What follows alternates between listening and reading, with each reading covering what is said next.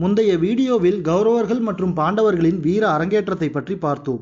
தற்போது குரு துரோணர் கேட்ட குருதட்சணை பற்றியும் கௌரவர்கள் மற்றும் பாண்டவர்கள் பாஞ்சாலத்தின் மீது போர் தொடுத்ததை பற்றியும் பார்ப்போம். நாட்கள் மெல்ல நகர்ந்தன. ஒரு நாள் பாண்டவர்களும் கௌரவர்களும் துரோணரை பணிவாக வணங்கினார்கள். அப்போது அவரிடம் குருவே எங்கள் கல்வி பயிற்சி முடிந்தது. தங்களுக்கு குருதட்சணை தர வேண்டும். எதுவாயினும் தயங்காமல் கேளுங்கள் என்று பணியுடன் வேண்டினார்கள். அக்கணம் துரோணர் ஒரு விபரீதமான குருதட்சணையை கேட்கத் தொடங்கினார். மாணவர்களே நான் சிறுவனாக இருந்த காலத்தில் எனது தந்தை பரத்வாஜ முனிவரிடம் கல்வி கற்று வந்தேன். பாஞ்சால நாட்டு இளவரசன் துருபதனும் என்னுடன் கல்வி கற்றான். நாங்கள் இருவரும் நெருங்கிய நண்பர்கள் ஆனோம். துருபதன் என்னிடம் எனது உயிர் நண்பன் நீ உனக்காக எதையும் செய்வேன். எனது நாட்டில் பாதி நாட்டை உனக்காக நான் தருவேன் என்றான். நானும் துருபதனும் மிகச்சிறந்த நண்பர்களாக இருந்தோம். மேலும் துருபதனின் வார்த்தைகளை கேட்டு அரியா பருவத்தில் அப்படியே நம்பினேன். காலம் மெல்ல நகர்ந்தது. கல்வியை நல்ல முறையில் நாங்கள் இருவருமே முடித்தோம். கல்வியை முடித்த துருபதன் தாய்நாடு சென்றான். மேலும் பாஞ்சால நாட்டின் அரசனானான். எனக்கும் கிருபாச்சாரியாரின் சகோதரியான கிருபியுடன் நல்ல முறையில் திருமணம் நடந்தது. அஸ்வத்தாமன் என்ற மகனும் ஈசனின் வரத்தால் பிறந்தான். ஆனால் விதி எங்களை வாட்டி எடுத்தது. அதனால் நான் வறுமையில் வாடினேன். அவ்வாறு வாடிய எனக்கு நண்பன் துருபதனின் ஞாபகம் வந்தது. அவனிடம் உதவி கேட்கச் சென்றேன். ஆனால் அவனோ என்னை மனிதனாக கூட மதிக்கவில்லை. என்னுடன் அவனுக்கு இருந்த பழைய நட்பையும் மறந்தவன் ஆனான் நான் அவனை நண்பா நமது பழைய நட்பை மறந்துவிட்டாயா? எனது தந்தை பரத்வாஜரின் ஆசிரமத்தில் நாம் வளர்ந்த அந்த நாட்களை எல்லாம் மறந்தாயா என்றேன். ஆனால் துருவதனோ அரசன் என்ற ஆணவத்தால் என்னை மிகவும் இழிவாக பார்த்தான். சிறுவயதில் பரத்வாஜரின் ஆசிரமத்தில் நீ சொல்வது போல நாம் நண்பர்களாக இருந்திருக்கலாம். ஆனால் அவையெல்லாம் பழைய கதைகள். அப்போது நாம் இருவரும் சமநிலையில் இருந்தோம். அதாவது பரத்வாஜரின் சீடராக. ஆனால் இப்போதோ நான் பாஞ்சால தேசத்தின் அரசன். ஆனால் நீயோ ஒரு பரதேசி. எனது நிலையோ உயர்ந்து விட்டது நான் பாஞ்சால தேசத்தின் அரசன். உனது நிலையோ தாழ்ந்துவிட்டது. சரிசமமாக இல்லாத நீயும் நானும் எப்படி நண்பர்களாக இருக்க முடியும்? அரசனும் ஆண்டியும் எங்கேவாது நண்பர்களாக ஆவார்களா? வெளியே போ என்று என்னை விரட்டினான். நானோ இப்படிப்பட்ட அவமானம் நேர்ந்ததே என கோபம் கொண்டேன். அந்த கோபத்துடனேயே துருபதனை பார்த்து துருபதா என் சீடர்களை வைத்தே என்னை இழிவுபடுத்திய உன்னை பழிவாங்குவேன். தேர்காலில் கட்டி வைத்து உன்னை இழுத்து வரச் செய்வேன். எனது கால்களில் விழுந்து உன்னை பணிய வைப்பேன் என்று சபதம் செய்தேன்.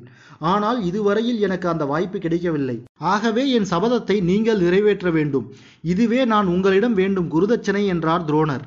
அதை கேட்ட கௌரவர்களும் பாண்டவர்களும் குருவே தாங்கள் பட்ட அவமானத்தை நாங்கள் போக்கி காட்டுகிறோம் என்று கூறி தங்களுக்குள் இருந்த பகையின் காரணமாக தனித்தனியே புறப்பட்டனர். கௌரவர்களும் பாண்டவர்களும் தனித்தனியாக படைகளுடன் தன்னை தாக்க வருவதை ஒற்றர்கள் மூலம் அறிந்தான் பாஞ்சால தேசத்து அரசன் துருபதன். உடனே தனது பெரும் படையை கொண்டு ஒரு சக்கரவியூகத்தை அமைத்தான். அதன் மத்தியில் ஒரு வண்டு போல பாதுகாப்பாக இருந்து கொண்டான். முதலில் கௌரவர்கள் துருபதன் அமைத்த சக்கரவியூகத்தை தாக்கினார்கள். அவ்வாறு தாக்கிய கௌரவர்களை தீரமாக எதிர்கொண்டான் துருபதனின் படைத்தளபதிகள். ஆரம்பத்தில் துரியோதனின் அசுர பலத்தால் துருபதனின் வியூகம் உடைக்கப்பட்டு கௌரவர்கள் சர்வசாதாரணமாக உள்ளே நுழைந்தார்கள்.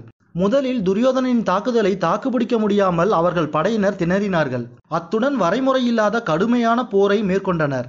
ஆனால் இறுதியில் துருபதனின் மகள்களான சிகண்டி சுமித்திரன் பிரியதர்சன் ஆகியவர்களின் கடுமையான போர்த்திறனால் கௌரவர்கள் படுகாயம் அடைந்து தோற்றார்கள். துருபதன் கௌரவர்கள் நூறு பேருக்கும் எந்த ஒரு உயிர் சேதமும் வரக்கூடாது என்று ஏற்கனவே ஆணை பிறப்பித்து இருந்ததால் யாரும் பிரிபட்ட கௌரவர்களை கொல்லவில்லை. மாறாக அவர்களை கைது செய்து இழிவுபடுத்தினர். துருபதனின் திட்டம் யாதெனில் கைதான கௌரவர்களைக் கொண்டு முன்னர் பீஷ்மரிடம் இழந்த பாஞ்சால பகுதிகளை மீண்டும் பெறுவதே ஆகும். அதனால்தான் யாரும் கௌரவர்களை கொல்லக்கூடாது என்று கண்டிப்புடன் சொல்லியிருந்தான். மறுபக்கம் கௌரவர்கள் கைதான விஷயத்தை கேள்விப்பட்டான் பீமன். உடனே சந்தோஷத்தால் துள்ளி குதித்தான் அப்போது தர்மன் பீமனிடம் தம்பி ஆயிரம்தான் இருந்தாலும் கௌரவர்கள் நமது பெரியப்பாவின் பிள்ளைகள். அந்த வகையில் அவர்கள் நமது தம்பிகள். ஆதலால் நீ அவர்களை மாற்றான் ஒருவன் என அவமதித்தான் என்பதால் இவ்வாறு சந்தோஷம் கொள்ளுதல் தர்மம் இல்லை. இனியும் நாம் தாமதிக்காமல் உடனே துருவதனின் சக்கரவியகத்தை உடைத்து நமது நூறு தம்பிகளையும் மீட்க வேண்டும். ஆதலால் எல்லோரும் இப்போதே புறப்படலாம் என்றான். அண்ணன் தர்மனின் வார்த்தைகளை தட்டாத தம்பிமார்கள் நால்வரும் அண்ணன் தர்மனுடன் கிளம்பி துருபதனின் சக்கரவியூகத்தை உடைக்கச் சென்றனர். மீண்டும் கடுமையான யுத்தம் நடந்தது. பாண்டவர்களின் போர்திறனைக் கண்டு பாஞ்சால தேசத்து தளபதிகள் வியந்தனர். பீமன் ஒருவனாகவே துருபதனின் பெரும் சேனையையும் அவனின் யானைப்படையையும் தவிடுபடியாக ஆக்கினான். அர்ஜுனன் தனது வில்லாற்றலால் துருபதனின் தேர்ப்படையை முற்றிலுமாக அழித்தான். நகுலன் சகாதேவன் மற்றும் தர்மன் ஆகியவர்கள் துருபதனின் குதிரைப்படைகளை அழித்தனர். இவ்வாறாக மிக எளிதில் பாண்டவர்கள் ஐவரும் துருபதனின் சக்கரவியூகத்தை உடைத்து அழித்தனர். இறுதியாக அர்ஜுனன் தனது பானங்களால் துருபதனை சிறைபிடித்தான். கௌரவர்கள் விடுவிக்கப்பட்டனர். மறுபுறம் சிறைபிடிக்கப்பட்ட துருபதனை அர்ஜுனன் தனது குருவின் விருப்பப்படி தேர்காலில் கட்டியிழுத்து வந்து துரோணரின் முன்னால் நிறுத்தினான்.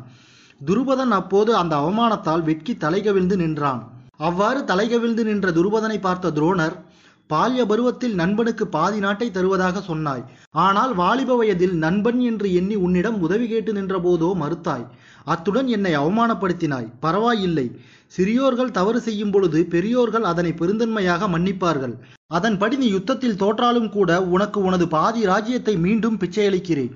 மீதி ராஜ்யத்தை எனது மகன் அஸ்வத்தாமன் ஆழ்வான் என்றான். துருபதன் மீண்டும் நாடு திரும்பினான். தன்னை அவமானப்படுத்திய துரோணனை கொல்ல வேண்டும். அதற்கு உடனடியாக வீரம் மிகுந்த ஒரு மகனை பெற வேண்டும் என்றும் அத்துடன் வீரம் மிகுந்த அர்ஜுனனை தனது மருமகனாக பெற உடனடியாக ஒரு மகள் வேண்டும். அவள் மூலம் அஸ்தினாபுரத்தை துண்டாட வேண்டும் எனவும் அதற்காக பல முனிவர்களை சந்தித்து அவர்களின் ஆலோசனைப்படி பெரும் வேள்வி ஒன்றை செய்தான். அந்த வேள்வியில் இருந்து துருபதனுக்கு ஒரு மகன் தோன்றினான். அவனுக்கு திரஷ்டத்யூமன் என்னும் பெயரை சூட்டி மகிழ்ந்தான் துருபதன். அடுத்ததாக அவனைத் தொடர்ந்து ஒரு மகள் தோன்றினாள். அவளுக்கு திரௌபதி என்னும் பெயரை சூட்டி மகிழ்ந்தான். இவ்வாறு அந்த யாகத்தின் மூலமாக துருபதனுக்கு ஒரு மகனையும் ஒரு மகளையும் பெற்றான். பாஞ்சால அரசன் துருபதனுக்கு மகளாக பிறந்தாள் திரௌபதி. அவள் பாஞ்சாலி எனவும் அழைக்கப்பட்டாள். அடுத்த வீடியோவில் பாண்டவர்களை கொல்ல சகுனி மற்றும் கௌரவர்கள் தீட்டிய திட்டத்தை பற்றி பார்ப்போம். மகாபாரதம் அடுத்த பாகத்தின் தொடர்ச்சியை காண டிஸ்கிரிப்ஷனில் உள்ள லிங்கை கிளிக் செய்து காணுங்கள். நன்றி நண்பர்களே. இந்த வீடியோ உங்களுக்கு பிடிச்சிருந்தா லைக் பண்ணுங்க கமெண்ட் பண்ணுங்க. மறக்காம சப்ஸ்கிரைப் பண்ணுங்க. உடனுக்குடன் எங்கள் வீடியோவை காண அப்படியே பக்கத்தில் இருக்க பெல் ஐக்கான பிரஸ் பண்ணுங்க.